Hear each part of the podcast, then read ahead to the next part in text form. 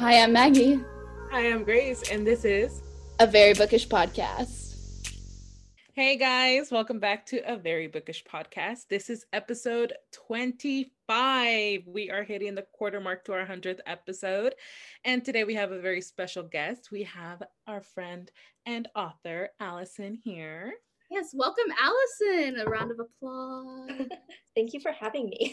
We're so excited to have you on, especially since you're our first author guest. So um, we've had guests who are book talkers, cosplayers, bookstagrammers, but we've never had an author on. And so you are our first author, um, especially an author that I know of, to like be on the podcast. I will have authors that will come on that we probably won't know much about, but you we know about because we've been I've been following you for a while now, since Grace has been talking about you and since Beth talked about your book and stuff.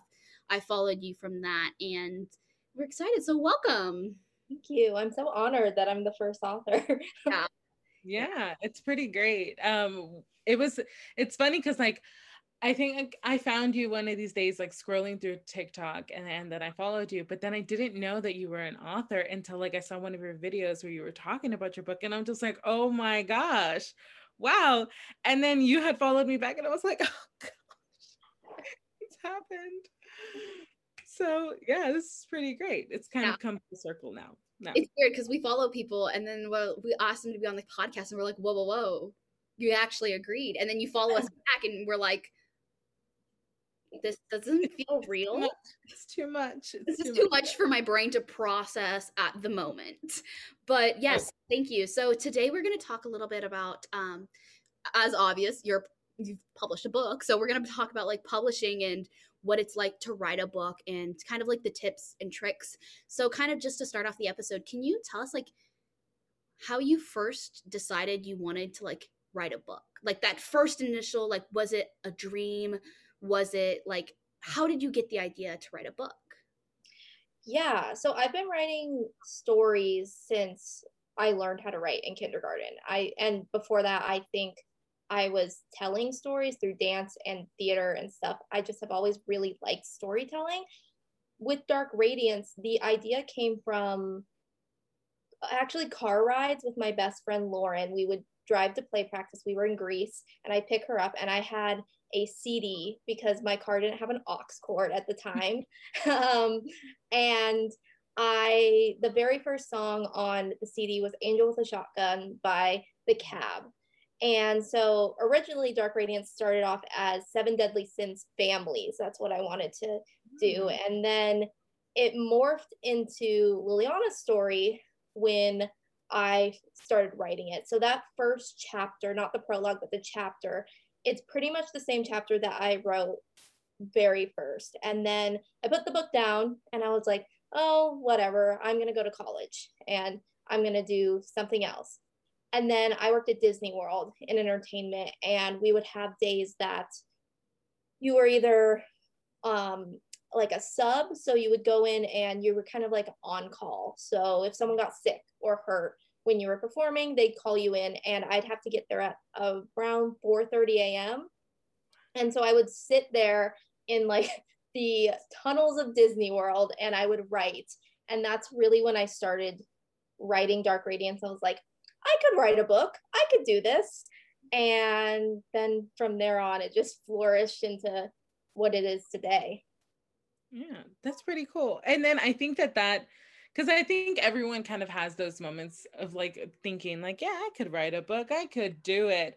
And for the most part, people could, but then there's so much behind that, that it takes, it takes like really consistently like sticking to it and like putting what you see in your head on paper. Mm-hmm. And I feel like every book lover has done it where they have started writing a book when they were younger and then thought it was going to amount to something, thought they were going to be an author, then put the book down and never touch it again. And I'm speaking from experience because I have done this. I've done this. Um, and I remember... Um, or people write fan fiction. Fan fiction too.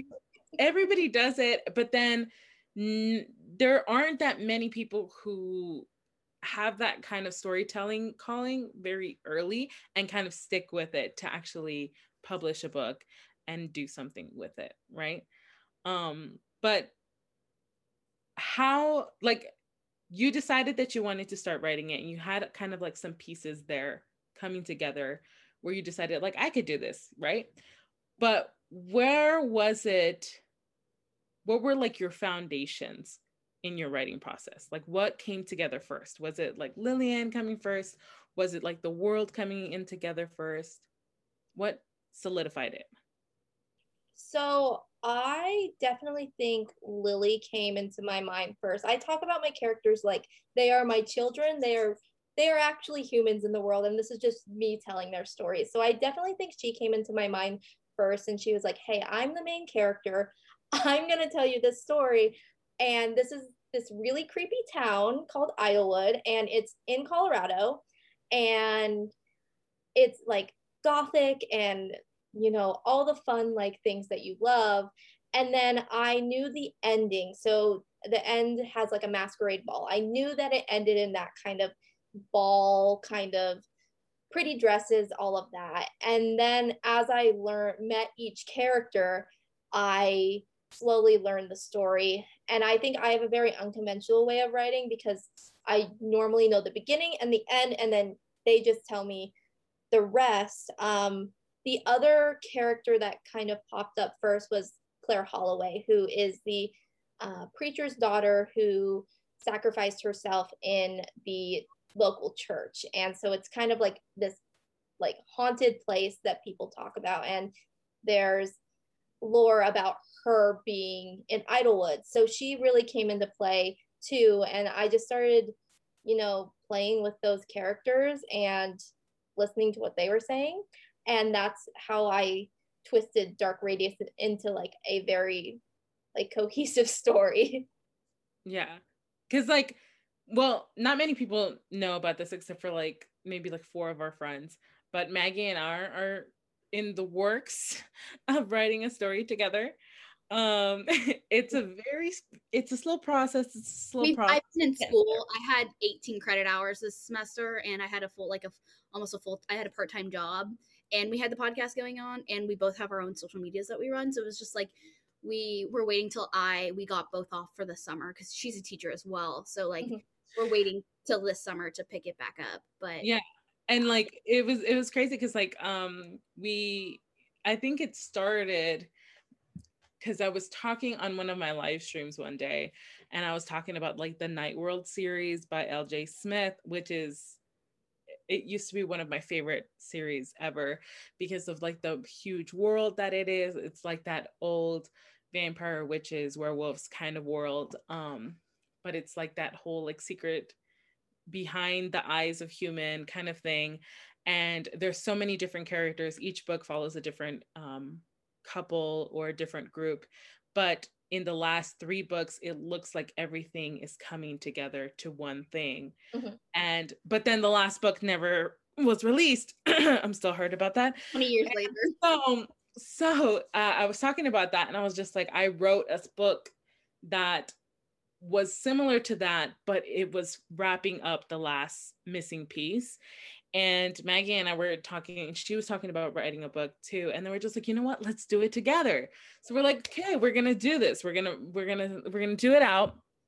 And I think the first thing that we did was we picked out our two characters, our two main characters, which um, are very, very mirroring to each other. So mm-hmm. um, one of our main characters, Victoria, she is very similar to Maggie, and then uh, a character that I wrote. Just Maria, herself very, in the story is what it's, we're really it's basically, you know. But that's kind of how you kind Self of insert is what we're doing. Honestly, if I'm gonna be a hundred percent honest, like they're like authors like don't like they're like it's kind of like I feel like it's so shamed when like it also comes to like Sarah J. Maas, when they're like, oh, she self inserted herself as fair, and I'm like, well, I would want to too. Like I want to write a book about myself. Yeah, like, I self insert myself every time. Like. I feel like each of my main characters is a little bit of me. Lily is a little bit of me. And yeah. then like, as I go on, like the newest character I wrote, I was like, oh my gosh, this is mirroring me. I need to like change something. I was like, I'm exposing myself. Yeah, that's like the best part of it, you know? And like, it, it was like, it came out pretty organically because like we, the way that we planned out almost the three whole books. skeleton of three books, we're like, this is going to be a three books. We're going to have this happen. We're going to have this. And, you know, we saw everything in our minds, but then putting it into words, that's where we hit a roadblock. I mean, we were going good for a solid like two months, and that was while I was on break. And then like I went back to school, and I'm like, I can't. Like I can't, I physically cannot. I have I'd have no more time in my day to like read books for my TikTok, to do the podcast. I mean, the podcast is like, for me, it's like the podcast, and then like also all the social media for the podcast and all the emails and stuff. So it's like four to five hours weekly, and then editing and posting and stuff for it.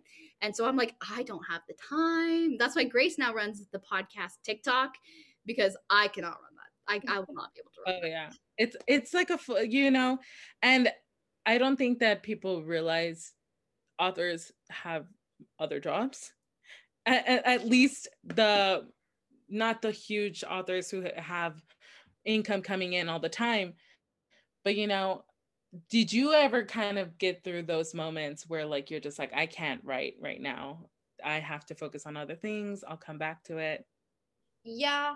I, so when I published Dark Radiance, it was twenty nineteen. And I look back at myself and I'm like, I am, I was crazy. I was graduating college.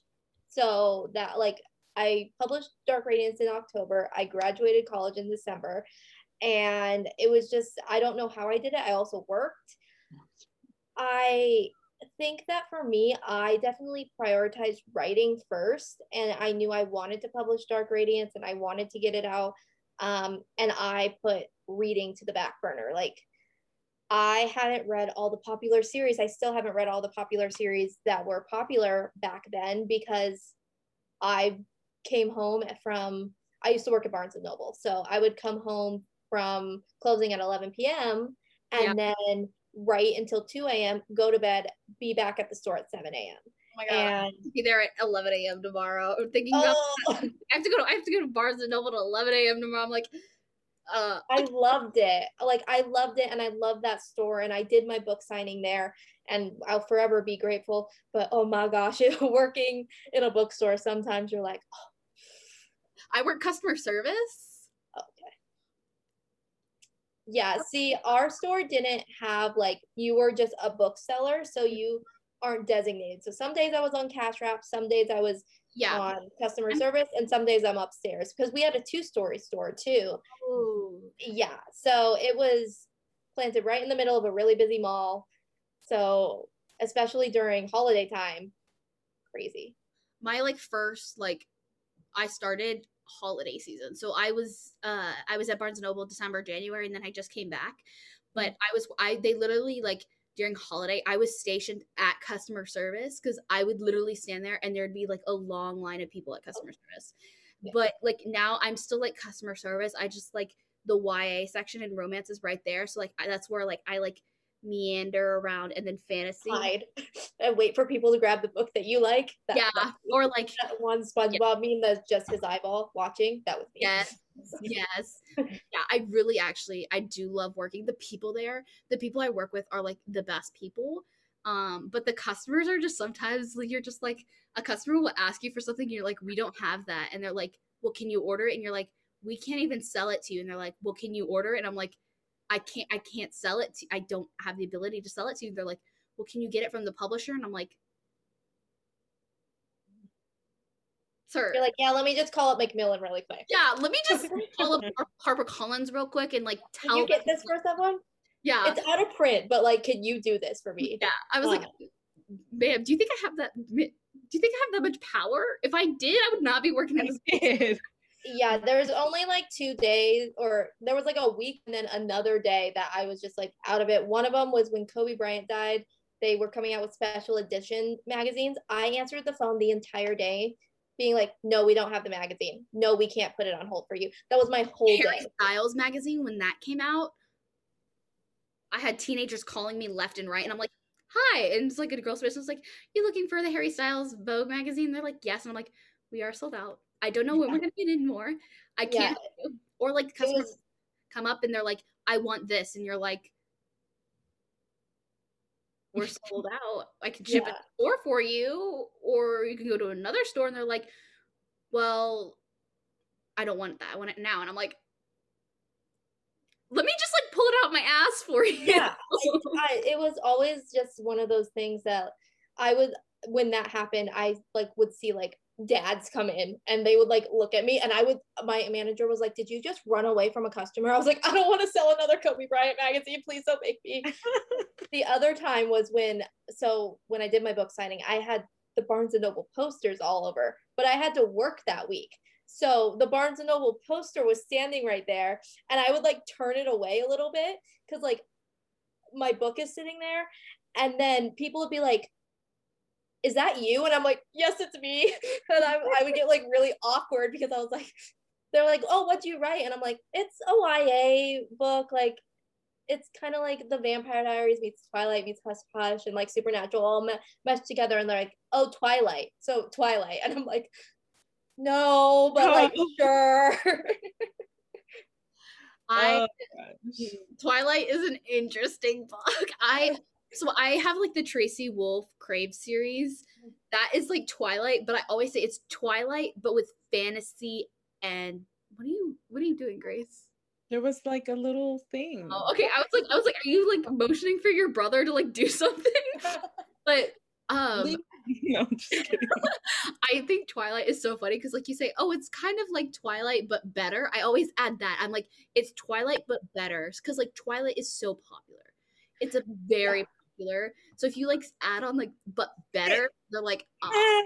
it was it was popular for the time. Oh, okay, yes. Don't get it twisted because back then, it is back so then now. It's not as popular as it was back I'm then. Like, it was like my entire Twilight shelf back there that I have like eighteen copies. I have a very special like love for Twilight because of my. Like, it's the book that got me back into reading, and I wouldn't be an author today without it. So I have a very special love for it, and yeah. I, like, it's my whole childhood. Like, people say, like, Percy Jackson is their childhood. Mine was Twilight, like, every midnight premiere, every book. I went to Breaking Dawn's release. Like, that is my childhood, and then The Hunger Games came, and I was already a reader, so... It's any so- Twilight like memorabilia, my grandma or my aunt buys me the, it, and they're like, I want you to have this, and I'm like, thank you, add it to my billions collection. I'm gonna be it's like a crazy thing. Lady with just Twilight everywhere. It's, well, it's crazy because so many people so many people started reading because of Twilight. That Twilight was the first book I ever ever read, actually picking it up and reading it. And I've told the story like so many times that like the first time that I actually finished it, like finished a book that I picked up for myself because I wanted to read it, picked it up, read it. And I, as soon as I finished it, I ran into the living room and like screamed, told my family, like, I finished it. I finished a book, you know. Twilight will always have a sentimental piece in, in my heart, the movies as well. Yeah. But would I read it now with the same enthusiasm that I did back then? Probably not. No, I reread the books right before Midnight Sun came out, and I was like, why did I like Bella, or why did I like like Edward? Like, me and Edward would fight. Like, I would be the Rosalie of the situation, just like literally obstinate. But and then I was I had a weird appreciation for Jacob this next time, and I so like I look at it and I see people who like read it, and I don't know. I, oh, oh, don't get me wrong. Midnight Sun so was good. so good compared to like if I were to read Twilight right now. But because um, the writing style, like like she says in the dedication, like it was written for us who wanted it way back then. So it, the writing style was changed for more of a uh, of an adult mind. So it read so much easily as a compared to where if I read Twilight again. I actually did a comparison, side-by-side comparison. I opened up Twilight. I think it was the scene where he takes the bottle cap and they're they're talking for the first time. And so like her in in Twilight, it's like a page mm-hmm. of that scene. in his book, it's like three pages. It's just him brooding over every decision. I'm like, bro, get on with it. And that's what, like, I'm scared we're going to get. That's going to just be like Azriel's, like, internal monologue all the time. And I'm going to be like, oh my gosh. Oh my God. I, I actually read the whole Twilight. I read everything but Breaking Dawn so that I could read Midnight Sun. I refused to read Breaking Dawn after the end of Eclipse.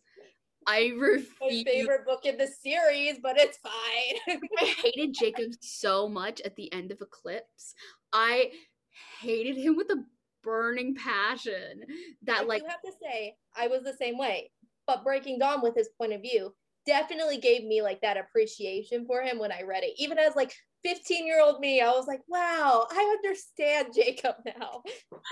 Oh dear. But, so now I have to read Breaking Dawn is what I'm hearing. I mean, you don't have to. I I have actually, ever since Breaking Dawn has come out, before the movies came out, anything like that, I have always gotten that like, you you look like you could be Renesmee Cullen. I like, someone came up to me in the bookstore and told me this, and I was like, okay, well, I guess I'm just gonna have to marry someone with the last name Black, and that's just gonna be my life, because my cousin got married to someone with the last name Cullen, and I, I see wow. now. It's really fun to get mail from the Cullens. That's so insane. That's pretty cool though. Like, as a Twihard growing up, being able to like say that you belong in that world, that's like one of the best compliments ever. I gotta say though, like my brother, um, who his name is Jacob, he very much did not like Jacob, because he's just like, well, I wouldn't do that. And I'm just like, well, no, you wouldn't. Of course you wouldn't, you know? You're like, not all Jacobs are the same. Not all Jacobs Jacob was like a young little teenager. I have to remember that like teenage boys are stupid. Jacob is a young teenage boy. He's like two years younger than them, or like a year younger than them. He's yeah, not- and then Edward's one hundred seventeen. Yeah. So. Also, okay. It's just, it's so funny to me. I love it. It's it's really funny, but like that's kind of going into, so when you, I know you're writing a book right now, and when you were writing um, Dark Radiance, what, you obviously said Twilight mixed with Hush Hush mixed with Vampire Diaries. Are those the books that inspired you when you wrote that? Or like what all inspired, what all went into creating the story? And like, because we all like have read books and we're like, this would be like, you take your own twist on something that happens in another book and like, this would be an amazing story on its own. Like, how, what did you use to help facilitate that creativity in writing a book?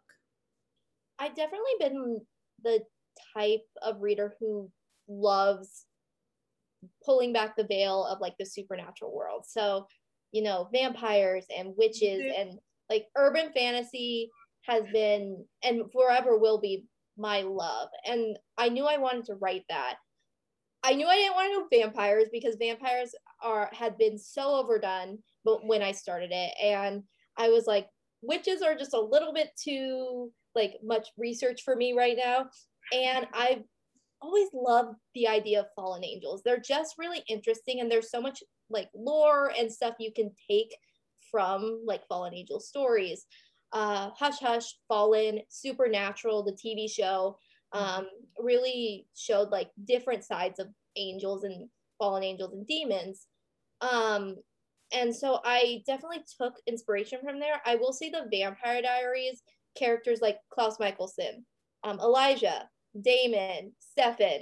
I took those. So you mean like the, the best characters yeah. from the oh. show? So I will say like Finley, my like the main like originally it was gonna be a love triangle, and then I was like, I hate love triangles, I'm ditching that.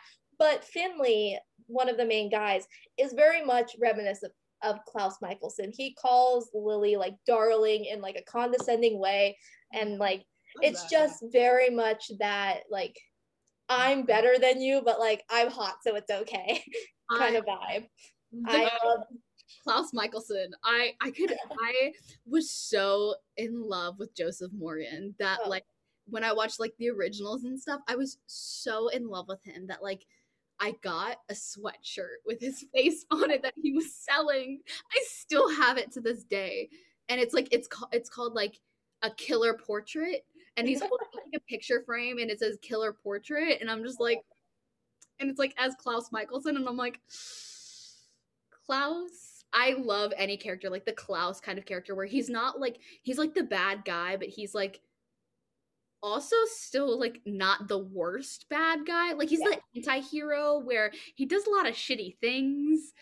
Yeah. He's really kind of him. He's kind of like that. Those characters are the ones that like you, for at face value, yeah, they're the bad guy. But then you understand, you get to know them a little bit more, and then you get to understand why the, the what's the reasons why they act the way they do. And like, well, he's not really bad. He's just kind of, he's, he's got some trauma. He's got misunderstood. Yes, he's misunderstood. Those are our favorites. The yes. He's not really bad. He's just misunderstood. But yeah, he's a serial killer. Like he's still like murders people. It's it's it's. In Vampire Diaries? Who has it in Vampire Diaries? Exactly, exactly. All this of them why, people. This is why Matt's the most boring, because he hasn't murdered anybody. Okay, so. Literally. Matt was, I literally was talking, I literally was went on live right before this and like oh getting God. ready and stuff. And I literally had like a twenty minute conversation about like the Vampire Diaries and how they were like, every season they tried to kill off Bonnie, but they always brought her back because fans were so angry whenever they tried to kill off Bonnie. But they, like, the writers hated the actress, so they would always try to write her off. And then Ian was like, I will leave the show if you try to kill her off. So they just play with her and was like, we'll kill you off, but then you're coming back. And she's yeah. like, I think that's why she was probably my least favorite of the girls. I just didn't like her. My favorite's Caroline, um, because I am Caroline. It's My mom watched the show and she was like, I raised Caroline, and that's just me. But I always liked like the Catherine Pierce kind of characters. I'm very much the person that I lean more towards the darker yeah. side of a character. And I definitely put those into my characters. I know I didn't want them to be like perfect in any way. That mm. I I want them to be flaws. And even if Lily thinks like Asher is perfect, mm-hmm. he's not, and that's the thing, is none of them are, obviously, because yeah. they're all fallen.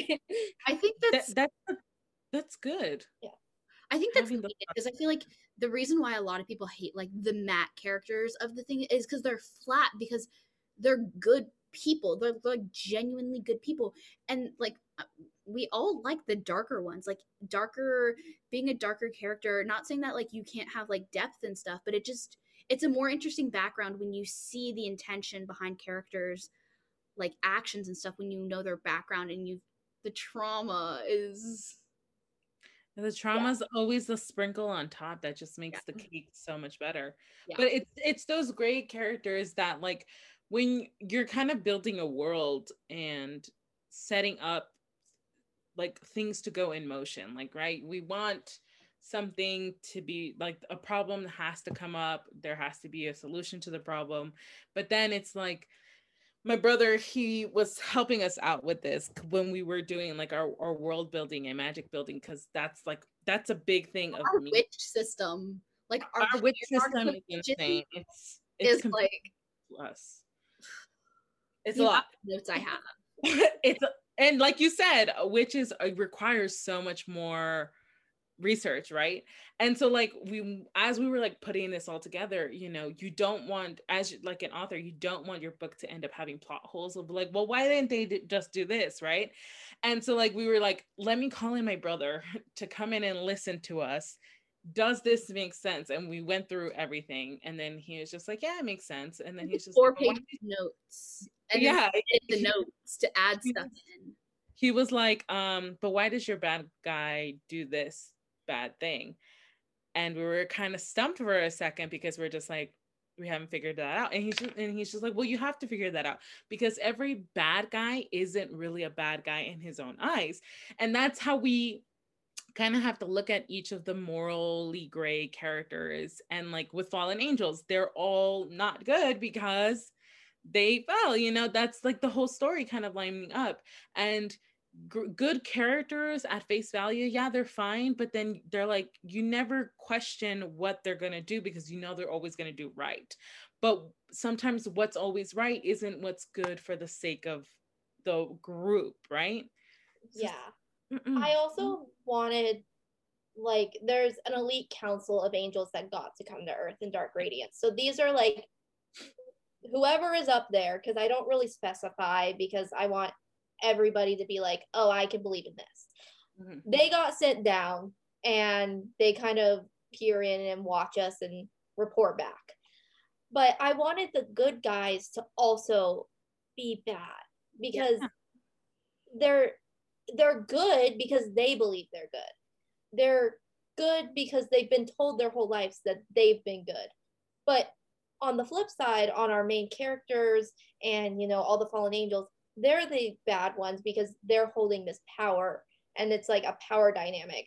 So I've always liked, you know, characters who are good, but they they're bad at the same time, and they have those like very powerful ways of being just evil, because everyone, no one person is fully good.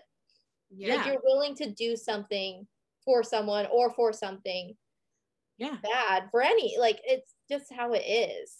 I feel like also, like the reason, like, kind of going off of what Grace is saying, is like the fact that they're willing to do the good and bad, like they're willing, like they understand both sides, where like sometimes you have to be bad, sometimes you have to go, like you have to do the wrong thing in order to make it right or something. I'm not saying that like an eye for an eye kind of thing, but like sometimes like the like right way, the like good side way to go doesn't actually like work out. And so sometimes, yeah, you might have to stab a guy in the heart because he's gonna murder you and if you don't. So yeah, and it kind of kind of goes back into like this idea of like when your reader kind of gets the book, you want them to be able to connect with characters. And if you have a perfectly good character that is all good, never does anything bad, is always right, no one's going to be able to connect to that character. Nobody's going to be able to like empathize with him or her and feel like I could be that person. Well, I can't be that person because they're too perfect, but I can be this one who's messed up, who always does the wrong thing, who is not really liked by people, because everybody can kind of relate to that in some shape or form. And that's why when you ask people, well, who do you relate to in whatever book that you're reading, they usually relate to like the darker characters, the ones that are kind of messed up, because everyone can be able to fit into the puzzle piece that is that one character, you know? It's more like a universally, it's, it's, it's I want to say it's like a universal remote where they can connect with any person who's reading this book. And as like an author, you want your characters to be likable. You want your reader to feel connected to the story, and then they end up reading it and wanting to find out what ends up happening, right? So yeah, I love morally gray characters. They're my go-to. So, uh, kind of to keep this talk going on, like writing your book, did what was your system for all of this, like organization and stuff? Did you have like, I have a binder for my own personal book. I have like a binder with like characters. I have a map. I have like descriptions of all the places. I have descriptions of the language. I have descriptions of the currency they use and stuff. So, like, what did you use for? I mean. For you, it's more of like in this world. Sorry, this is a long question. Oh, but you're like, okay. But like, I'm actually creating a world. But like, what did you use like as a device or system? So when I first started writing the book, I had like eighteen different Google Sheets, and I was like, oh, it's fine. I'll be able to find it whenever I want because it's on my Google Drive. Joke's on me. That's a lie. So then I have a specific notebook that is just the Dark Radiance world. So it has all of the characters, all of like their powers, their age, you know, who they're related to, that kind of thing. Um, and then for my other work in progress, I actually have started using my iPad with GoodNotes and created like a digital binder um, of all the characters. And I just kind of created my own little digital character and story binder, because I am creating a world with that. I'm it's high fantasy. I'm making something, whereas Dark Radiance is set in our world, and it's a little bit easier because you don't have to think about, well, do they have a cell phone or do they not? Like, yeah. Or do they have something equivalent to it? Um, and so I've just found that keeping everything in like a binder or a notebook that you can, you know, if you go somewhere and you're writing with it, you can take it with you, um, and that makes your oh, life yeah. so much easier. Because even the other day, I was like, is that the last name of a character in Dark Radiance? And I like ran over and I was like, no, it's a different last name. And I just shut the book.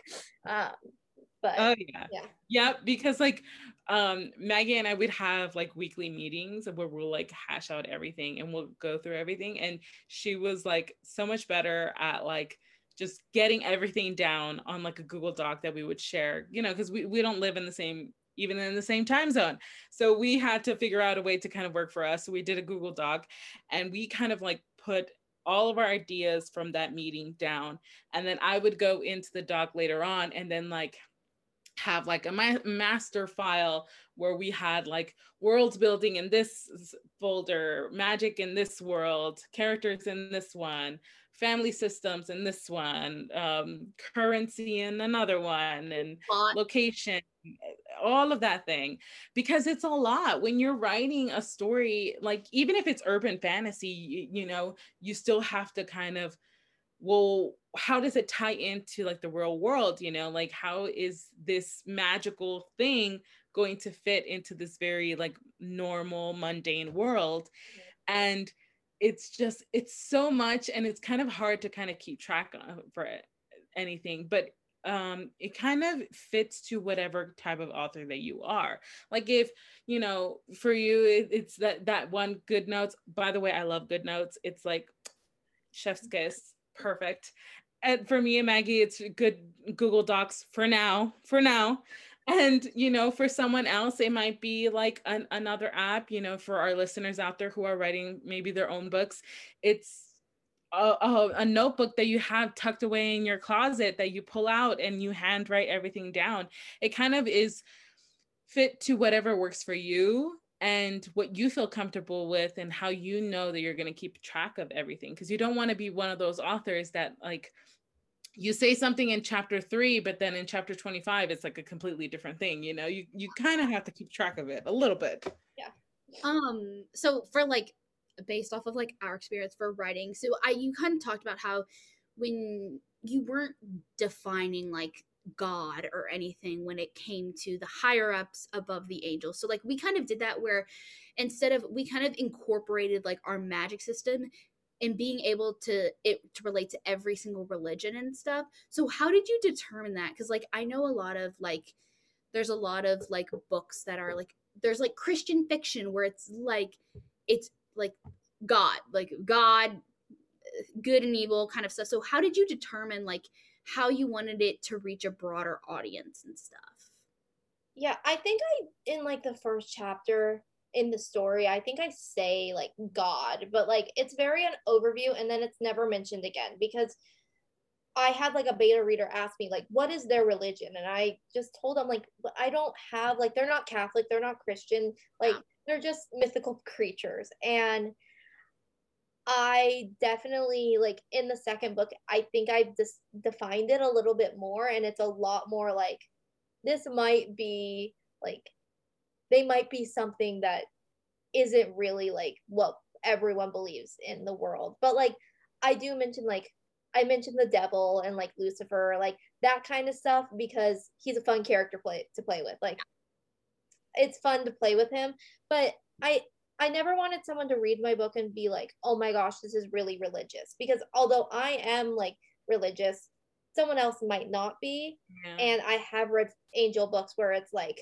this is what it is. And I I just thought that it's not fun. Like I think Supernatural does a really good job of it, of like playing like like kind of poking at it and being like, the angels are bad, but like here's God, but he looks like this, and like he's sitting on his couch like eating chips. Like it's not like one defined thing. And yeah, I didn't want a reader to be uncomfortable reading that. Um yeah. I think I, I I know exactly what you mean, because um, like Maggie asked me this too, like how I wanted to kind of go about it. And I told her that I didn't want to put that aspect into our book, um, kind of more for myself, um, because, you know, I am religious and Maggie is not. And so It right here, so it's very. But I, I, I stu- I've studied Christian theology and stuff, so like I can, I go to a Catholic school, so like I know, like yeah, yeah, yeah. And so like it was kind of like that edge of like, did I want to put that part of myself into it and then have readers be completely uncomfortable with it? And we, I talk a lot with my brother. My brother is my go-to person about this. Um, I talked with him about it and how I, how would I be able to do it? And he's just like, well, you don't have to be super specific with it. You can just kind of shape it to what you need. Is it essential in this story? Does it need to be there? Or is it kind of like a thing where it's there, but it's not, we're focusing on this corner of the world. And he kind of helped me kind of um, decide that it didn't need to be explicit in there. And it wasn't like something that I needed to do, but it was kind of like that thing where I was battling with myself. Do I add this in? Do I not add this in? Because all readers are coming from different backgrounds. And so we, I, I decided not to. And then that gave me, it kind of opened a doorway to kind of letting the world not be defined by a singular aspect. And then it opened up for us to do magic systems from all different types of world, where one side of the world has this type of magic system and another one has another magic system. And because this is a huge world that is going to be played across all over, you know, not just in like this one little town, for me and Maggie, um, we're able to play around with it. Like this area has this lore, this area has that lore, and you get those little people coming in with different backgrounds. So it's something that is accepted but not really delved into. It's it's, and, it's not like defined, like no person is saying they're right, and it's yeah. like their own ter- interpretation of how everything is, and they're okay with other people's interpretation. Um, yeah. And so we kind of wanted to add that in because I feel like that's necessary. And like I have read a lot. I mean, I go to a Catholic school, I go to a Jesuit university, so like I kind of get that like Christian education where I read a lot of books about like Christians and stuff, and I'm like, I don't want to read, I don't want that included. But I'm like, well, what if somebody isn't Christian? How would they view something like this? Like, and it's different for every person and stuff. And so like, definitely like her character, her Mireya comes from a different background than Victoria, but um, kind of just, just keep this moving on. Cause I feel like we need to ask you more questions is how did you publish it? Like, what was the process for publishing your book? So there is a video on my channel that says, I will never self-publish. And I have learned that um, whenever I say I'll never do something, I end up doing it. I say, I never drive a white car, and I drive a white car. So I ended up querying Dark Radiance, and I got some read-throughs, and the agents that came back would say, love the story. It's really re- well written, great like storyline, great characters. But the angel market is not like, this is not what we're looking for. We're yeah. At the time they were looking for witch books. So now like last year, all of these witch books came out. Um, mm. So for me, I've always been the type of person that's like, if someone isn't going to do it for me, I'm going to do it myself, and I'm going to do it better. And so I just definitely learned to like learn everything I could about self-publishing. I watched so many AuthorTube videos. I researched a lot. I became friends with self-published authors, and it's a lot of work. I'm not gonna lie, like it's not, I spent many nights like till five a.m. formatting a book. And so I decided uh, where I wanted to publish. I published through IngramSpark because I wanted hardcovers, and mm-hmm. with IngramSpark you have to own your own publishing house. I own my own publishing press now, um, and then from there, I just like did everything on my own. All of the inside of my book is um, formatted by me.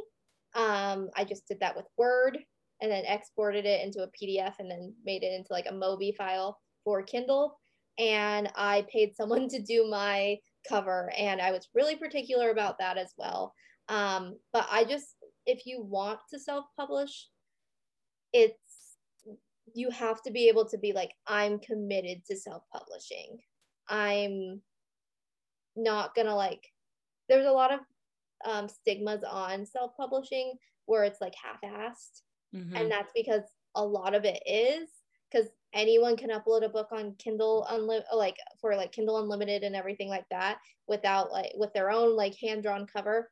But if you want to do it and do it like it's mirrored in traditional publishing, um, just know it's a lot of work, but it's a, it's so worth it. Um, yeah. Because I have had a lot of control on like my characters and my cover. Um, and so for a first series, I think that's really important um, for m- me personally. Um, and later on, I do want to like try to traditionally publish because I think it'll be fun. Uh, but I mean, I've gotten to do the same things that traditionally published authors have done. So yeah, I, I just decided one day that I was done querying. So what is the process of querying? I know people, I know we hear a lot of authors, but like, is there a website that you go to? Like, I, I know you're our first author, so we're actually, we're going to ask you like, we're, people we're are gonna question it. I mean, they're going to be like, so you hear somebody say querying and, and some people are like, well, what, what does that mean? A lot yeah, of people. So querying is when you um, send your book, well, it's like ten pages and a cover letter pretty much in a very specific format to agents. And these agents will, if they buy your, or not buy your book, if they choose to agent you, they will send out your book once you're done to be bought by like HarperCollins or like a publishing house. Um, to get an agent, um, you have to go through this rigorous process of querying. And there is a website, I cannot think of it off of the top of my head, um, but it pretty much shows the agent's wish list. So some agents really want fantasy and they want like dark fantasy, or, you know, they're looking for a vampire book. Whereas others will put that in, I don't want any vampire books, do not send me them because I will not open them. Um, so you go through this process of creating different cover letters, and it's pretty much kind of like a college application for an agent.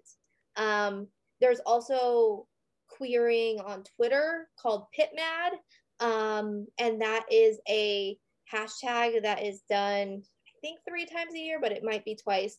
And you put a little bit like your elevator pitch in there, you hashtag PitMad, and then your followers can retweet it so agents can see it. And if it, agents will go through and like, and then contact you through that and be like, I want your full read through.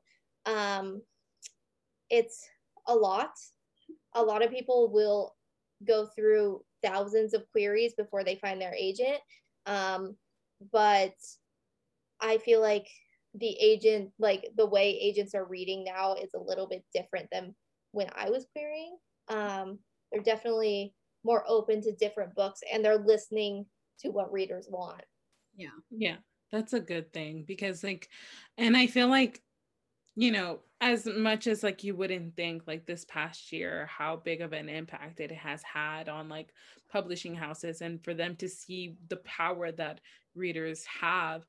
Um, I feel like we kind of really showed our strength this past year with the book sales, with um, just content and just pushing out, especially with BookTok, you know, that publishing houses actually started seeing like, wow, this is a market that needs to be like pushed on. And I feel like um, they're doing a little bit better. Like, granted, they might have heard this year, but then the effects aren't going to trickle out within these next few yeah. years. Because publishing yeah. takes a while. I think a lot of people like, like they're wondering like, well, where is all this stuff that we've been requesting for a while? And you're like, well, it, it take publishing takes a long time. Like, it's not just like you can send it in one day and the next month you're already printing ready to go. It, it's it's a year, two years, especially if new authors coming out. So I I know, because we've a lot, like the BookTok community especially has requested like a lot more L G B T Q plus books, P O C authors, and more representation in books and stuff,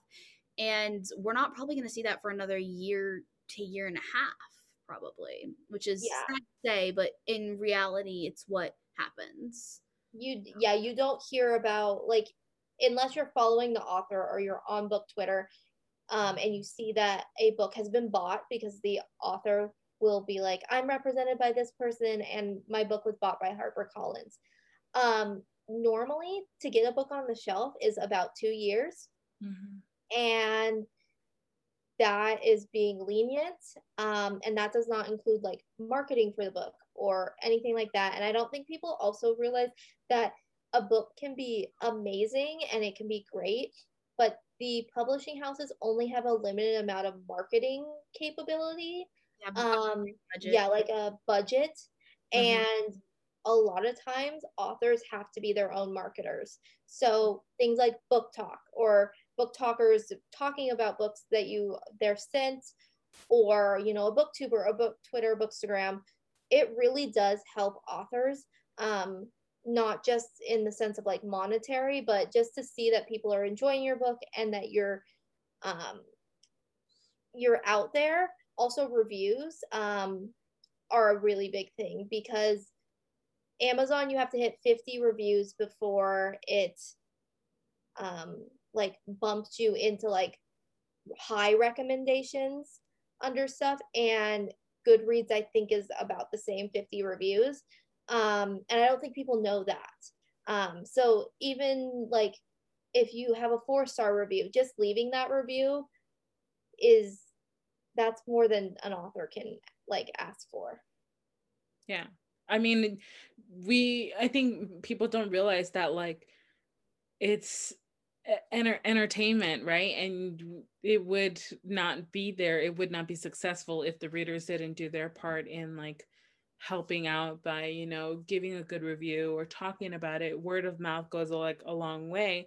And um, I think people are starting to see, like, especially like our friends who are like big creators, they're realizing like they, they talk about one book that they really loved, and then it ends up coming back to them like that book is so hard to find because it's not in stores now, you know. That goes like a, such a long way.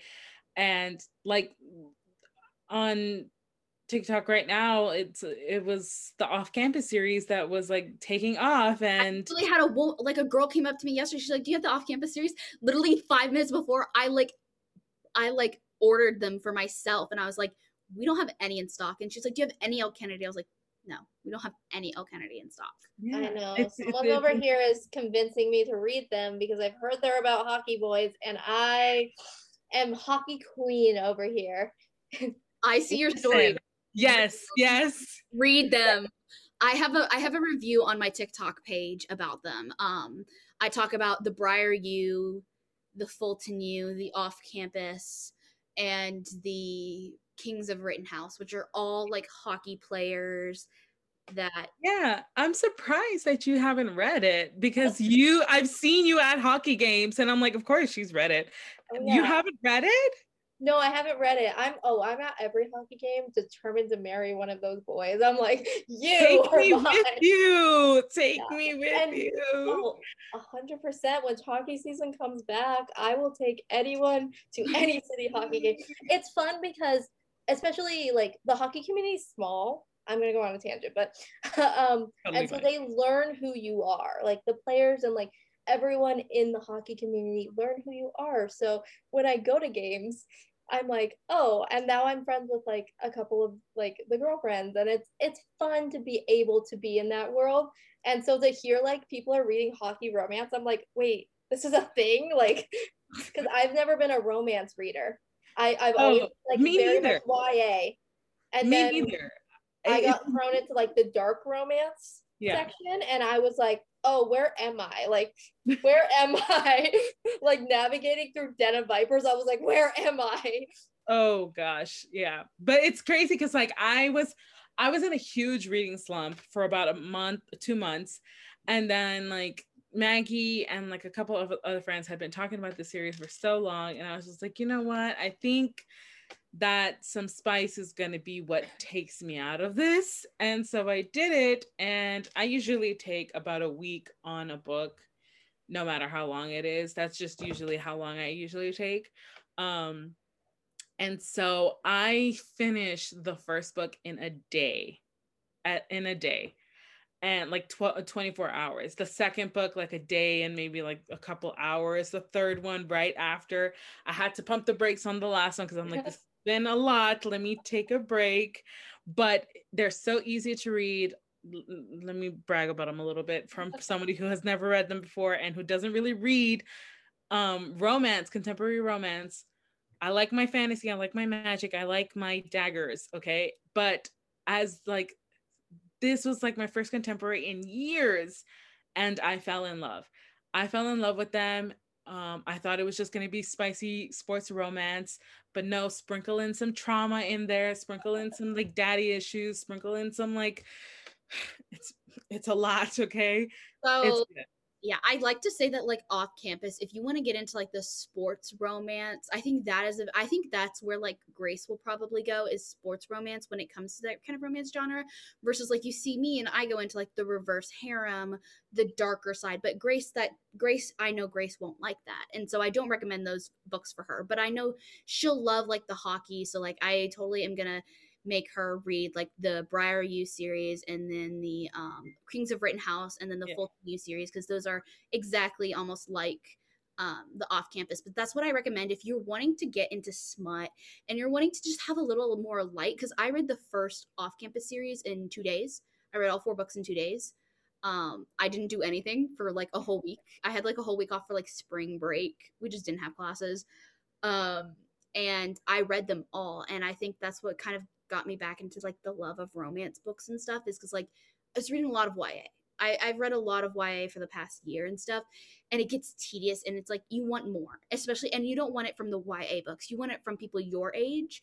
And so it helps when these characters are your age and they're falling in love and you're like, oh, I can live vicariously through you, cheers. And yeah. So it's a great series to start off with. I definitely was the type of reader who was nervous to like go into that up until like this year. And then I, this is like, I feel like it's so lame to say, but like I read Sarah J. Maas and I was like, oh, okay. Like I kind of like that. And then I, I went into like different like romance books. I, I read one of my friends' romance, paranormal romance, and I've started to get like more into it. But I'm the type of reader that I forget, like, even when I'm reading a Y A, I forget the ages of the characters because I am the main character. I don't care what they look like, who they are. They don't have red hair.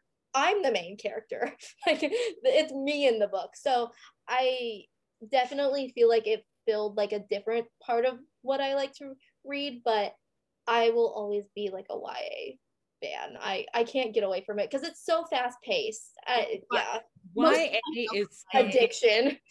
It's it's something special about Y A. I don't think I'll ever be able to truly leave Y A behind because it's always just been something of a comfort. Like there there are things that I still struggle with, you know, on my own, and that these Y A readers are going through. You know, I I fear if I get more into romance that I'm going to be reading about these girls who are my age and who have all of these things going for them, and I'm still not there, you know? So when I'm reading Y A, it's just like, girl, same, same. Yeah. I don't. And if I want to write Y A, I have to read Y A. I have to oh, be, yeah. like, I loved when a mom would come into the bookstore and be like, she doesn't read a lot, but she has to read for school. What do you recommend? And my go-to question is, what do you like to watch on T V? Or what mm-hmm. movies do you like? And then I would go from there. And it was just something that there's something for everyone in Y A. Um, mm-hmm. And I could, I could always find a book that I was liking. Um, I will say I am like a heavy fantasy reader. I don't read contemporary a lot. Like I have a whole shelf over there that's contemporary that I haven't read. I just buy them because I'm like, oh, this looks cute. And then covers are cute. Yep. Covers are really covers cute. Are so cute. Especially now, contemporary romance, even in adult contemporary romance. Um, let me grab. I have um, I have a I have like One Last Stop, which is Casey McQuiston's new book. Mm-hmm. Um, I got it as because booksellers get like A R Cs and stuff. Well, we just yeah. got the book. They just gave us the book, and it's not supposed to come out till a while now. And I got it, and I was like. You took it from the break room and ran. That was me. No, like my mother like looked at it and she was like, I was like, this isn't an A R C because it like A R Cs have like the um, advanced yeah. reader copies or like un, un unedited version. nope, nothing. It's like the book. And I was like, and the receiving guy like gave it to me. He like called me. He's like, Maggie, on the like walkie, he's like, Maggie, I need you to come to the back for me. And I'm like, I'm like, Justin, this is, well, he didn't even, he did it through somebody else. So they like, Justin needs you in the back right now, Maggie. And I'm like, what did I, I do? do? I was like, did I shelve something wrong? Because I know I didn't, because I'm the only one who does Y A and romance.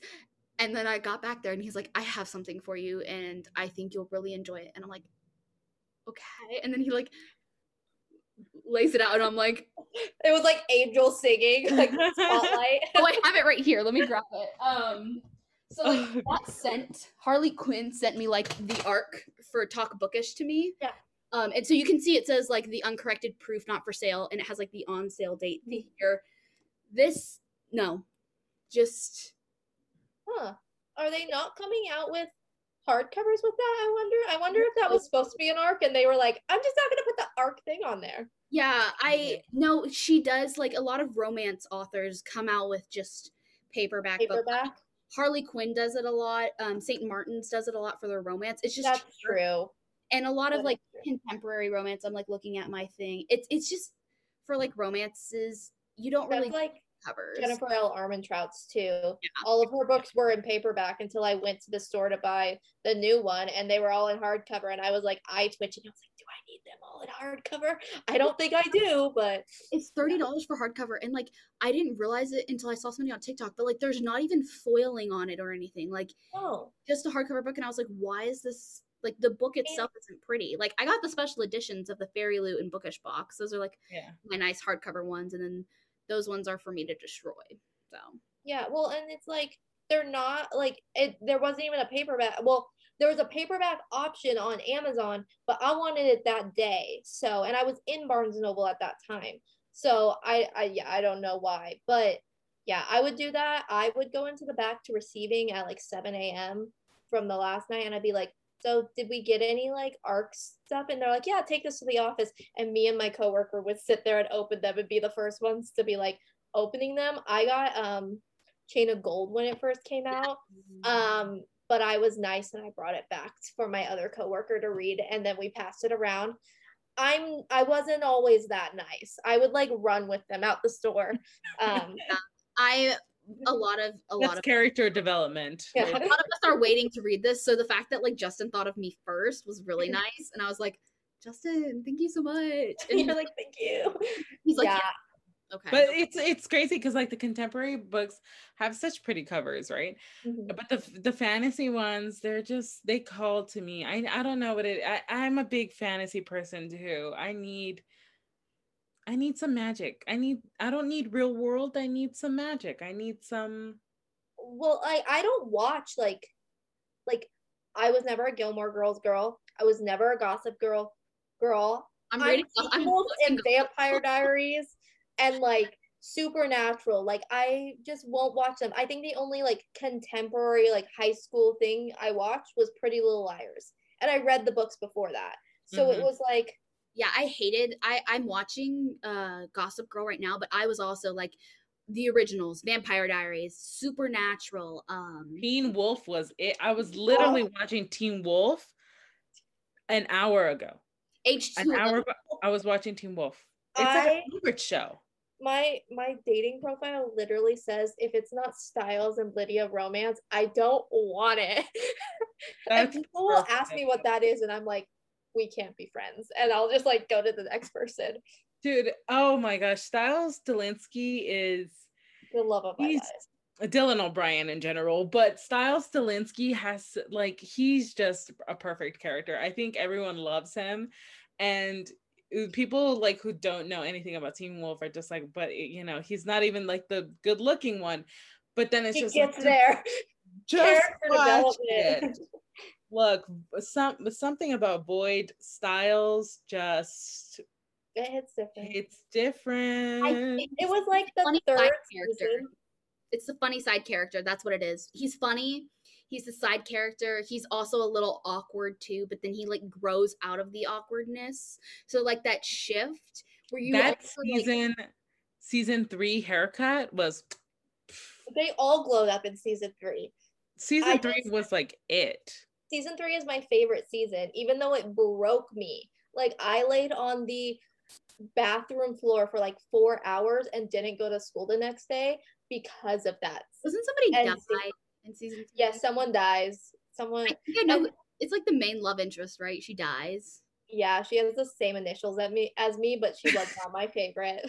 I was like, sorry. She spelled her name the same as me, and I was like, sorry, I'm a Lydia girl. Like, yeah. My best friend would like call me, like, be like, you're Lydia, and I was like, character development. I've I haven't made the TikTok, but I really want to make a TikTok that's like, I'm not the main character. I'm the intelligent, blunt, um, but caring uh, best friend, and it's just like Lydia, Spencer Hastings, like oh all of those like, characters. Literally, her from like season one to like to even just to season three. It the development is like insane. Yeah, we I was that. always wondering if she was like gonna like continue into the series, because it really felt like she was just gonna be like Lydia, and then they were gonna like kick her off. But yeah, I I definitely have always envisioned um my lid my Lily as like Holland Roden, like mm-hmm. just that is her, and I love love that show. But I've never been a contemporary person. I watch Grey's Anatomy. I, I do watch that, but who doesn't? who doesn't? Yeah, I don't know if I can continue on though, because like they've uh, killed off and like taken off all my favorite characters, and they just renewed after season eighteen. Like, there's gonna be more after season eighteen. I'm like, just end it. That's I, it. And it's been. Yeah, I don't watch past. I think season nine. I don't watch past that. Yeah, my every time I get there, I like switch to a new show or like start over. I don't go past that. I don't know what's. Uh, yeah, my first car was named Lexi, and my new car is named Salone, so we can tell who my favorite characters were. Um, but they were such good characters. Um, they they, they are the embodiment of, of that song. If we had five more minutes, literally, me just crying right now. Oh my gosh! Please, Salone. Please.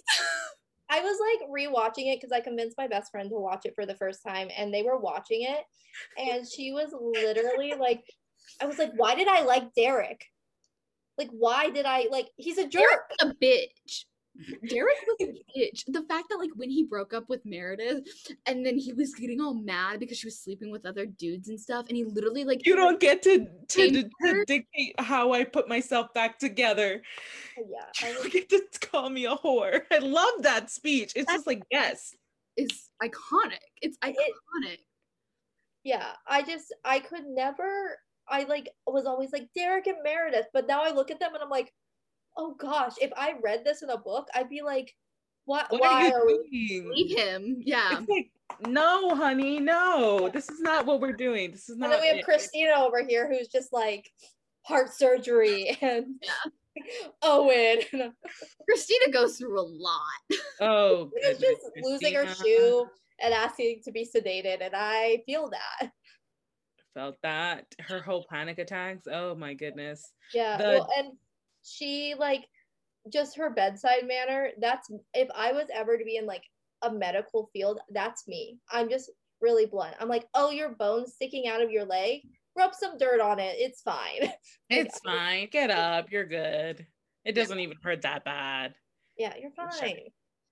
I love Grey's Anatomy. I feel like everyone must have at least watched a couple.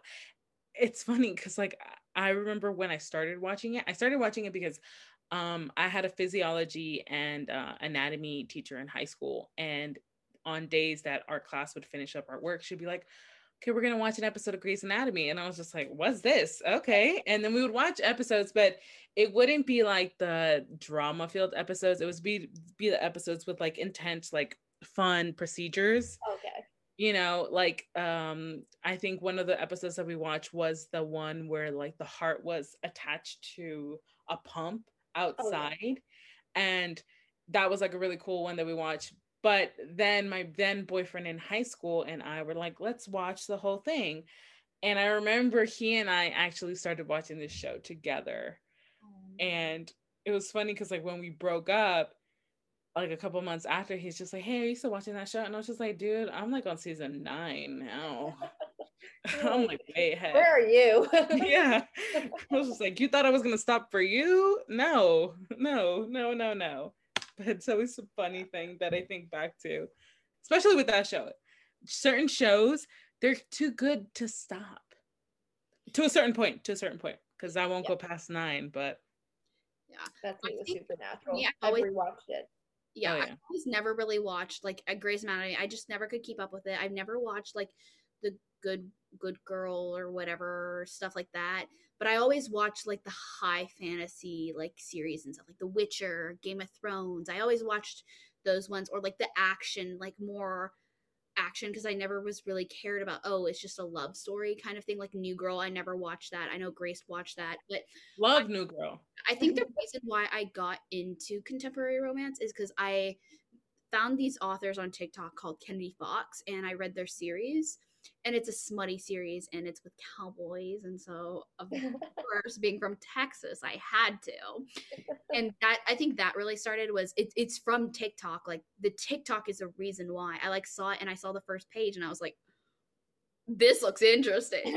It was such a graphic first page, but it hooked me in, and I was like, "Well, okay, now I'm gonna start reading it." And then like our friend, our mutual friend Kate, reads a lot of like romance ones too, and whatever she reads I read, so yeah.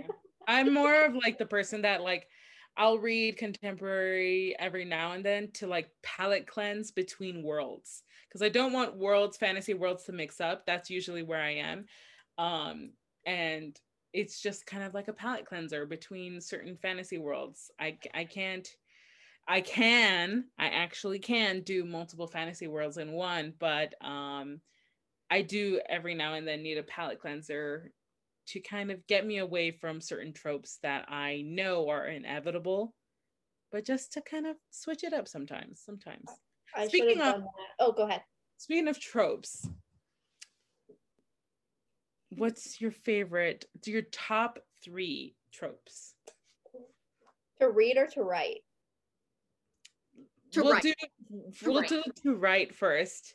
Okay. And then we'll do to read later. Okay, top three. In no particular order, because I kind of love them all. Okay. Enemies to Lovers, The Forbidden Love, and then, um, ooh, this one's hard. Star-crossed Lovers, but Make It Tragic. Oh, yeah. Okay. Yeah. There was, I think there was a T V show called like Star-Crossed or something, and it was like a star-crossed lover. Did y'all ever see that T V show? And no. It was like one season, and I waited for years for the second season to come out. They canceled it, and I was so sad. But it was like a forbidden, like a star-crossed lovers. I think it was called Star-Crossed. I, I know what show you're talking about. I never got to watch it. Let me look it up real quick. I that just but yes, the show. I love that. I love Star-Crossed Lovers. Enemies to Lovers too. It's it's complex, and you think it's very simple. Like, well, they could just be together. The other, their families or whatever reason they can't be together is B S, right? But then yeah. It's like, but is it? Yeah. Is it like no? Yep. I am definitely the type of person that I'm like, my characters broke my heart first, so now I'm gonna break your heart. Oh and yeah. I definitely the other night when I finished the second novella cried on the floor, and I was like, I'm sorry. Like, oh, that's like the worst thing, because it's just like, you know, you will, as like readers will like question our authors and be like, please tell us this is gonna happen, don't tell us that this is gonna happen. And then like I bet like sitting in the author's chair, you're just like, oh, you have no idea the pain yeah that will come soon your way. Oh my god, I don't know when stuff is gonna happen, and I'll just be sitting there typing, and then I'm like and just sit there for like five minutes, and I'm like, what is happening? Yeah, because your characters like feel like you, like um in our book we have a certain thing happen to a character of ours. And like when we were talking about it for the first time, and we were just like, you know what, I was I came into Maggie and I was just like, look, we need this to happen. It has this, to happen. This needs to happen. This we need needs to break to happen. Their hearts. And I was and, like, and and we agreed, but it was like, do we have to? We have to. No, we don't, but we need to. We need and it's to. Just kind of like those things of just like, the story goes, it, it kind of evolves on its own, you know? And it was just one of those things where, like, oh, our readers are gonna hate us for this. But yeah, I also get like a little bit of a sick satisfaction knowing I'm gonna hurt the readers. I'm like, I'm sorry, but like, I want to be like a fly on the wall when you're reading that, and when you like chuck the book across the thing and be like, yeah, because that's just like, I like, it's sometimes the twists are so like, they're so good that you just are like, I need to know what you thought about that. Yeah, he was my best friend when I said there's something, I'm like, so what do you think about that part? And then she hates me for like three hours. Oh my God. I wish like it was a thing that like readers could, as they're reading it, could like live react to it and like send it to the author during those scenes, just so that we can get like that satisfied. You start like, a platform for that because I want it. Uh, it's my own selfish reason, but that's why I love like reading blogs or even like reading live on BookTok now. I love it because something will happen and you just see the person react and you're like, I know what part you're at. Like, yes. I know. Yeah. There, there was this part, um, I was sending reactions to Tish and to Maggie off the, um, from the Off-Campus series. And um, I sent her, a, uh, Tish, the book thief, um, she, I sent her a voice recording of me crying. And I was like, what happened now? Why is this happening? And she sent me her voice recording back, and she's just like, the second that I opened up this voice memo, I knew exactly the part that you were at. I, I like both. We I like I was I was I think I was at no, I don't remember. I think I was at work or like studying or something, and I like looked at it, and then like I saw Tish's text and I was like, oh, what's happening? And then I like hit it and I was like, oh, I know what part of the book she's on. And I was like, oh, she's on that part. Yeah. We're like, you know, left. You know, yeah. It's, yeah. It was, it was the best. I'm not a big book crier until I'm at the end of the book. Like, I cried hardcore when I finished the Throne of Glass series. Like, I was like, wait, I don't want them. I need the come back. I need you back. Like, yeah. I need the characters back. But I think the last book I cried in was The Crown of Gilded Bones. I cried twice. Me in that too. Book. I cried too. Big I, I'm a big crier. I'm a yeah, big crier it's, Grace is a really big crier. So, yeah, I don't know. I like. I've always wished I was like a big like crier in books or like T V, but I apparently have no soul and no emotions. That I'm just like stoic. Yeah, like so, everyone like, will be crying in The Fault in Our Stars. Everyone was crying in the movie theater, and I was just sitting there blank faced. And my best friend was like, what is wrong with you? Hurt, who hurt you? Yeah, but did you cry in Endgame? Um, did you yes. watch Avengers Endgame? Yes. I, I like, it took me a moment. I did not cry at the end. I cried over a different character who's getting her own T V show. That's all I'll say.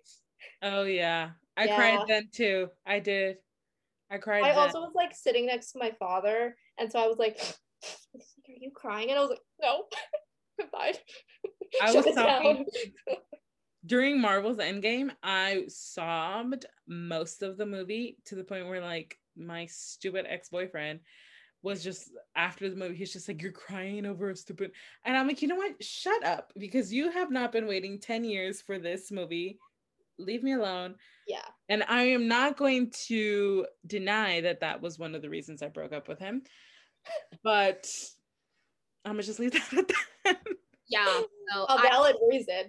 I I started not crying as much when I read books. Like when I first started reading, I, I cried a lot, but now I don't. But like after, when I look at fan art, so like Song of Achilles, if I look at fan art, that breaks me. That breaks me. But like reading the book, I was okay. Five hours later was when I was not okay. Um, mm-hmm. That broke me. Five hours later, looking at fan art broke me. Yeah, the end of Endgame, I just felt dead inside. Yeah. And like oh, yeah. the last movie that made me feel that way was It Chapter Two. So like, weird comparison, but like, yeah, I can see yeah. you don't have a soul. Yeah, I just am like dark and twisty inside. Yeah, um, but like, I I'm like the weird one that will cry over like the little things, like the little moments in movies or things, but most of the time I just get angry like, I just get angry and then I just feel nothing and I sit there looking like a serial killer. People are like, that's oh, yeah. when I read like smut, like I'll be like, uh, there'll be like a funny part where it's like laugh and I'll be like, oh, haha. And then I'm like, I'm like reading like a really like spicy scene and I'm just like, I literally like would no, roll okay. my eyes one time. I was like sitting and I was reading and I was like, and then my like coworker was like, we were on break and, and I like, I like sighed. I was like, and then she was like, what are you doing? And I was like, what are you reading that's making you so angry? And I was like, I looked at her and go, I'm reading a sex scene. And she went, I don't think that's how you're supposed to react to those. I was like, I am keeping myself calm. This is how I read smut in front of my roommates, in front of my sister, in front of my parents. Oh, yeah. I, I think, yeah, I think especially as like an early reader, I would read in like uh, middle school, I would put my textbook that we were supposed to be reading and I'd put my book on there. And so I'd have to keep my like face, like I can't be like fangirling over Edward when yeah. I'm supposed to be reading about World War Two. Like that's just not how it's supposed to be. So I think I trained myself to be like emotionless when you're reading. Like oh, yeah. no one will know what you're reading. I'm a big reactor. I love sending reactions. I love um, looking at reactions too. I don't know. It just, for me, makes it more fun because then when I think back on the book, I think about the reactions or the emotions that I felt at the time. Mm-hmm. And that just makes it more, like makes it better for me. But then there are certain times where I'm like reading a certain spot and I can't go anywhere. And I just have to zone it in and feel without a face, but I can't really do that too much, which is very funny because like when I, when I have like a normal face in like when I'm walking around, people say I have like a R B F, resting, a resting face, face. And so you would think like hiding my emotions when I'm reading intense like emotional scenes or like spicy scenes or just like these moments with incredible angst that I'd be able to like hold it in, but no, I feel everything. I feel so like I react more when I am listening to an audiobook. Like I don't know what it is, but I will be like listening to an audiobook and I'll be like, oh no, she didn't. My mom will be like, yes. Who are you talking to? I'm like, I'm listening to an audiobook. Yes, I love like audiobooks. Yes. Yeah, no. Audiobooks I, are the best. I listen to a lot of audiobooks. Me too. What's yeah. your favorite audiobook? My favorite audiobook? Hmm. I really liked the Bloodline series audiobooks. Hmm. I like the narrators and stuff like made it really good, but I haven't listened to it in a really long time. Um, the Illuminate Files audiobooks, I just remember them being really well produced. Those, I think that is the most well-produced audiobook I've yeah. ever listened to, is because it's like a movie experience. Yeah, which makes sense because of the the way the book is formatted. Yeah. Um, but I remember I, I listened to read those. The book without them. If I would not be able to look at those pages and been, I would have been like, what? Yeah, I listened to the audiobook after I read the first book. Um, but I read the first book and the second book in one sitting um, after I got them from Christmas. And I was like, okay, read my new books. And thinking, I'm going to read like twenty pages. No. no they fast, were really good. They were, it was a fast read. So it was like, like yeah. you get yeah. through one hundred pages in an hour. It's that mm-hmm. kind of thing, especially when listening to the audiobook. Yeah, I haven't finished the series, but what's yeah. new with me? I will, that's the problem. I'll read the first couple books in a series and then the next one doesn't come out for a year. And if I'm like not, if it's not like something I'm really invested in or people are really talking about, I forget about it until I see it on the shelf and then I'll, I'll buy it and then I'll be like, I have to read the whole series again to remember what happened. So yeah, yeah. I thought that's that. why I'm a big believer in binge reading, where I'll just binge the entire series. That's why I didn't read Throne of Glass right away. Yeah, that's reason I binge read it, read it in a week. So oh yeah, I read that. I listened to the audiobooks and I read it, and it was. I'm taking a break from Throne of Glass. Because of my reading slump. It, it hit a big wall. And because you tried to read Tower of Dawn and Empire of Storms at the same time. And That's I don't... not why. That's not why. No, no. I'm no. not reading Tower of Dawn because I just don't care about Kale enough. I didn't know that Tower of Dawn was just Kale's book. I did not know that at all. So when I started reading, I was like waiting for like Aelin's chapters to come up. And I'm like halfway through the book and I'm like, where is her? He, I was like, where's where's my Rowan? Where's my husband? I'm like, yeah, I need my tall, sexy man. And, and then it was like not there. And I was like, I like finished the book and then I looked and I was like, this says nothing about Aelin on the back. Like, yeah, not- I, everyone was like, read it for Irene, like read it for her. And I was like, I don't care about Kale. I don't care about anything he has to say. So I'm not going to read it. I don't, I'll meet her later, but yeah. I, I, I also I, haven't I, read Assassin's Blade, so. I did read Assassin's Blade, so I, I did get that in. I did. I don't want to break your heart. You, it you, broke my heart. It did. It, but um, no, the reason why I stopped was because um, we were we had done those three. Six those six hour episodes of ACOSIF, and for the podcast we did three a three part series on ACOSIF, like, and we didn't even talk, we missed a lot of things that we wanted to talk about. And I had just read We Hunt the Flame and it was a lot and I needed to take a break. But I do keep this in your heart, Maggie. I do dream about Rowan and Aelin and wondering what is going on. I do dream and think about these characters.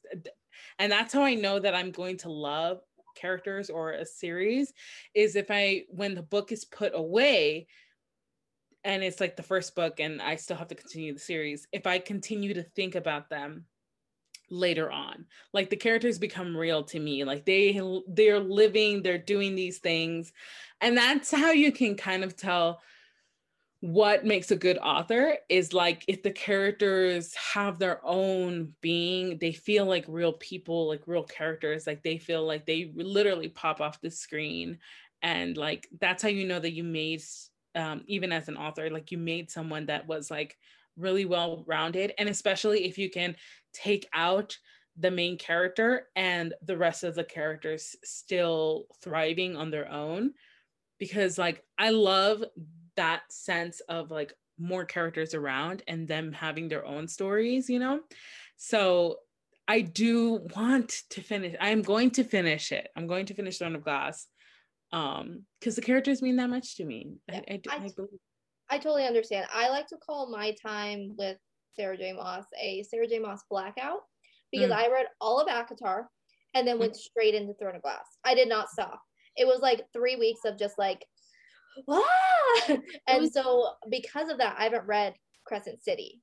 Um, and everyone talks about that one. And I know like about Bryce and Hunt, and I'm just like, oh, I don't wow. know if I can take any more Sarah J. Maas right now, because then I read ACOSIF and yeah, it was it was a lot. And I'm still like hung up on ACOSIF and dream about that story all the time. I'm like, yeah. Oh yeah, for me, I read Throne of Glass first and then I read ACOTAR and then I read Crescent City, and I did it in like a week and a half. I read all her almost all of her books in a week and a half. I it was it was crazy. It was right when Corona hit, so like we had like two two weeks of spring break basically, so I wasn't doing anything but back yeah. when COVID was only a, a quick spring break. Oh yes. Right. Yeah, that's when I started reading all of her books as well. And yeah. I don't know. I I like have a really I think because I read ACOTAR first, I have like a really like loving sense to that yeah book series. I um, But I did cry at the end of Throne of Glass, like sobbing at three a.m. Oh, but that ending, I, I'm not going to spoil it for Grace, but you know what happens to some people in the end, and that breaks you. Like it, it wasn't even that. It was just that I was losing friends, that I was like, I, I wasn't ready to let go of Aelin. and like all of them. I, I like, have a book of Rowan. I have Rowan Shrine. I have Rowan candles. It's like literally yeah. right behind you. That's Rowan. Yeah. That's Rowan. Although, I, have... I do wish we got certain characters more in the books. Um, and I think that's what I was sad about, because my favorite character, I do love Aelin. She's great. But my favorite character is Lysandra. I, I just, she, I love her. Um, and I wish we got more. Yeah. But, well, kind of on that, um, time for one more question, one more author-centered question. Um, in your books, um, either Dark Radiance or the, your current project, do you have characters, side characters that you feel more invested in and that you kind of wish that you could do a spin-off series on that one character? Yes. So with Dark Radiance, so Dark Radiance is first, and then there's a one point five book, and that is before Dark Radiance. It's right before like Lily comes into existence, mm-hmm. and that it follows two novellas, and it follows Aspen and Claire mm-hmm. and their storylines. I and then there's book two. I absolutely love Claire. She like kind of knocked Lily down a little bit, and I was like, I love this girl so much, because she is definitely like the like human in the craziness. Like, she doesn't have powers, she doesn't have anything, but she's thrown into this world and they just expect her to like survive. And whereas Lily does have like powers and she can kind of protect herself. So I think I love Claire, and I won't give any spoilers away, but she is definitely one that I would I would have loved to dive in more than just one hundred thirty pages of a novella, because uh, I think she's very interesting. I love Aspen's story, but we get to see Aspen all the time. So yeah, I I, I feel that um, because like as um, we were plotting out characters and things for our book, um, there are definitely, like you said earlier in the podcast, like your your characters become like real life people. And like it was funny because like when we first started like plotting everything out and building and constructing everybody, um Maggie and I would talk about how we would uh, have these moments where we could picture the character walking into our rooms and having a conversation with us, or like how they would go into a coffee shop, or how they would do this or how they would do that. And like that's how you know that you created a really good character, is that you can see them thriving separate from what you put down on paper, and you end up falling in love with certain characters that you did not expect to love as much as you you do, you know? Yes. I and when I write I write in a very, I know Victoria Avia writes like this because I actually talked to her about it at a book signing. She writes where it's like she's seeing a screen, so it's pretty much like she's watching the movie, and that's how I write. So mm-hmm. music is really a big thing for me, because I like a score with my movies, like most people yes. do. And so when I'm writing, I see all of this happening, and it's kind of like, it feels very much like a deja vu moment where I'm just standing there watching all of this happen, and then I'm telling the story years later. Yeah. Um, so I definitely think that it's, your characters become like your own little children and your your babies, who maybe you don't want to kill off, but you do kill some of them off. Yeah. And you're like, I'm sorry, but like you could stick around still. Yeah. It's the ones that you don't want to, but you have to. You were yeah. brought into this world for a reason. Now you have to fulfill that. Yeah. Yeah. It's, it's definitely that thing. Um, so I think we're kind of out of time now. It's been yeah. quite a while. I have to go, I have to finish this book. Well done. It, it's, uh, I don't know why I have to, I have to add this in. So I, I literally saw this at work on Sunday. I saw it at work and I was like, oh, I didn't realize they have an English version now. And I was like, it was the only one there. Three, three six, three hundred sixty-five days. days. Oh, and is that the Netflix series? Yes, yeah, the T V. Well, the movie. The movie, yeah. The movie. It's, it's the movie, and it just came out May. it, they, it got copyrighted in May twenty twenty-one. So it's like brand new, like translation of it. And I saw it. And so I posted, I just posted a TikTok. I like took the video yesterday and like I bought it yesterday and I posted the TikTok and looking at, I looking at it now and it's at sixty K views. And I'm like, um, wasn't supposed to be like that. And people are like, tell me what you think. Tell me what you think. And I'm like, I gotta finish this. And I started today at eleven and I'm I'm here. So I have to like go finish this. And it's probably gonna be like midnight when I'm like wow. filming like my review video. And I'm like, this is trash. Do not get it. Is it trash because of the content or because of the translation didn't translate right? I, I always wonder with I'm gonna do an in-depth on my BookTube.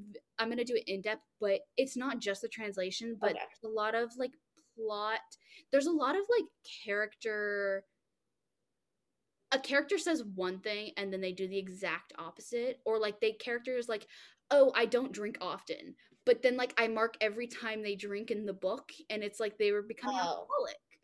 alcoholic. Um, so I, yeah, I always wonder with translations how it translates, because like maybe in our terms, like, oh yeah, I don't drink often. That makes sense. And the translator's just translating it, but then the author didn't mean it that way, but they don't read I mean, English, so they can't in Europe, it. They drink often, like drinking is a regular thing compared to how it is in the U S. Yeah. But I think it's also like the intimate scenes. There are a couple yeah. descriptive words that I was like, I was talking on my live with a couple of people who came on, and I was like, I think they need to have like a writer, like an English writer, not just a translator, but like an English writer rewrite it for the American audience, because I don't think like even the Polish audience who comment on are like, I'm so sorry you're reading this. Okay. They were like, it, it, I think it needed the nuances that American society has, and that's why I don't think it's a good book to read in English, because you don't get the nuances of what it, it is in Polish versus in English. A lot of some of the descriptive words for a man's other regions is like very interesting, and you're like, um, okay. It just, I think, I think the translation just doesn't. I don't get, I don't get that feeling of the intimacy scenes versus like in the movie, and you're like, oh. Ooh, la, la. One for I'm this like one, gotta I, go watch the movie now. Yeah, right. This one I kind of like was just reading the intimacy scenes and then marking them with my orange tab and moving on. It wasn't anything special. I just yeah. So yeah. I'm gonna have a whole video. I'm gonna do like three part review series on TikTok and then a full in depth video, because there's also issues with what Massimo does in this book, and I'm like, sir, you act like you're the consent king, but you are not the consent king. Oh yeah. And then uh you'll finish it just in time for part two to come out. I'm gonna finish this tonight, so yeah. Mm-hmm. When is part two coming out? um I think it's coming out later this year. I think that's why they translated this to English now, because this translation second translation for book two comes out in December, so yeah yeah all right. Well, Allison, thank you um thank for you. coming. Thank uh you. Do you want to do a quick blurb uh for your book to oh, get it yeah. to our listeners? Okay, hold on, let me um Dark Radiance. um Liliana goes to a strange small town called Idlewood, where she realizes that her bedtime stories are all coming true and you should have never trusted them, and she finds out that uh, she is the main reason for the war between fallen angels and angels. that that is Dark Radiance in my elevator pitch. Oh wow. I love that. That's so amazing. Good. So um where can our listeners pick up your book? So it's sold at um on all major online retailers, so Barnes and Noble, Books a Million, um Amazon. If you want signed copies, they're on my website, which is just allison aldridge dot com. Um, but yeah, you pretty much can find it anywhere, because Ingram does distribute it everywhere. So yeah. Awesome. Well, so make sure our listeners, make sure that you guys pick up our lovely friend's book, and make sure you guys give her a review and tell her how great you love her book. And thank you for yeah, coming on. We had such a good time. I had a great time too. It's yeah. so late now. I'm just like, it's like ten p m for me, and I'm like, I still gotta read. I gotta like, I'm gonna like go like this while I'm reading to like stay awake. I have, I have work in the morning, so I'm like, I gotta read before I go to a bookstore. I thought I would read while I was at a bookstore. No, no.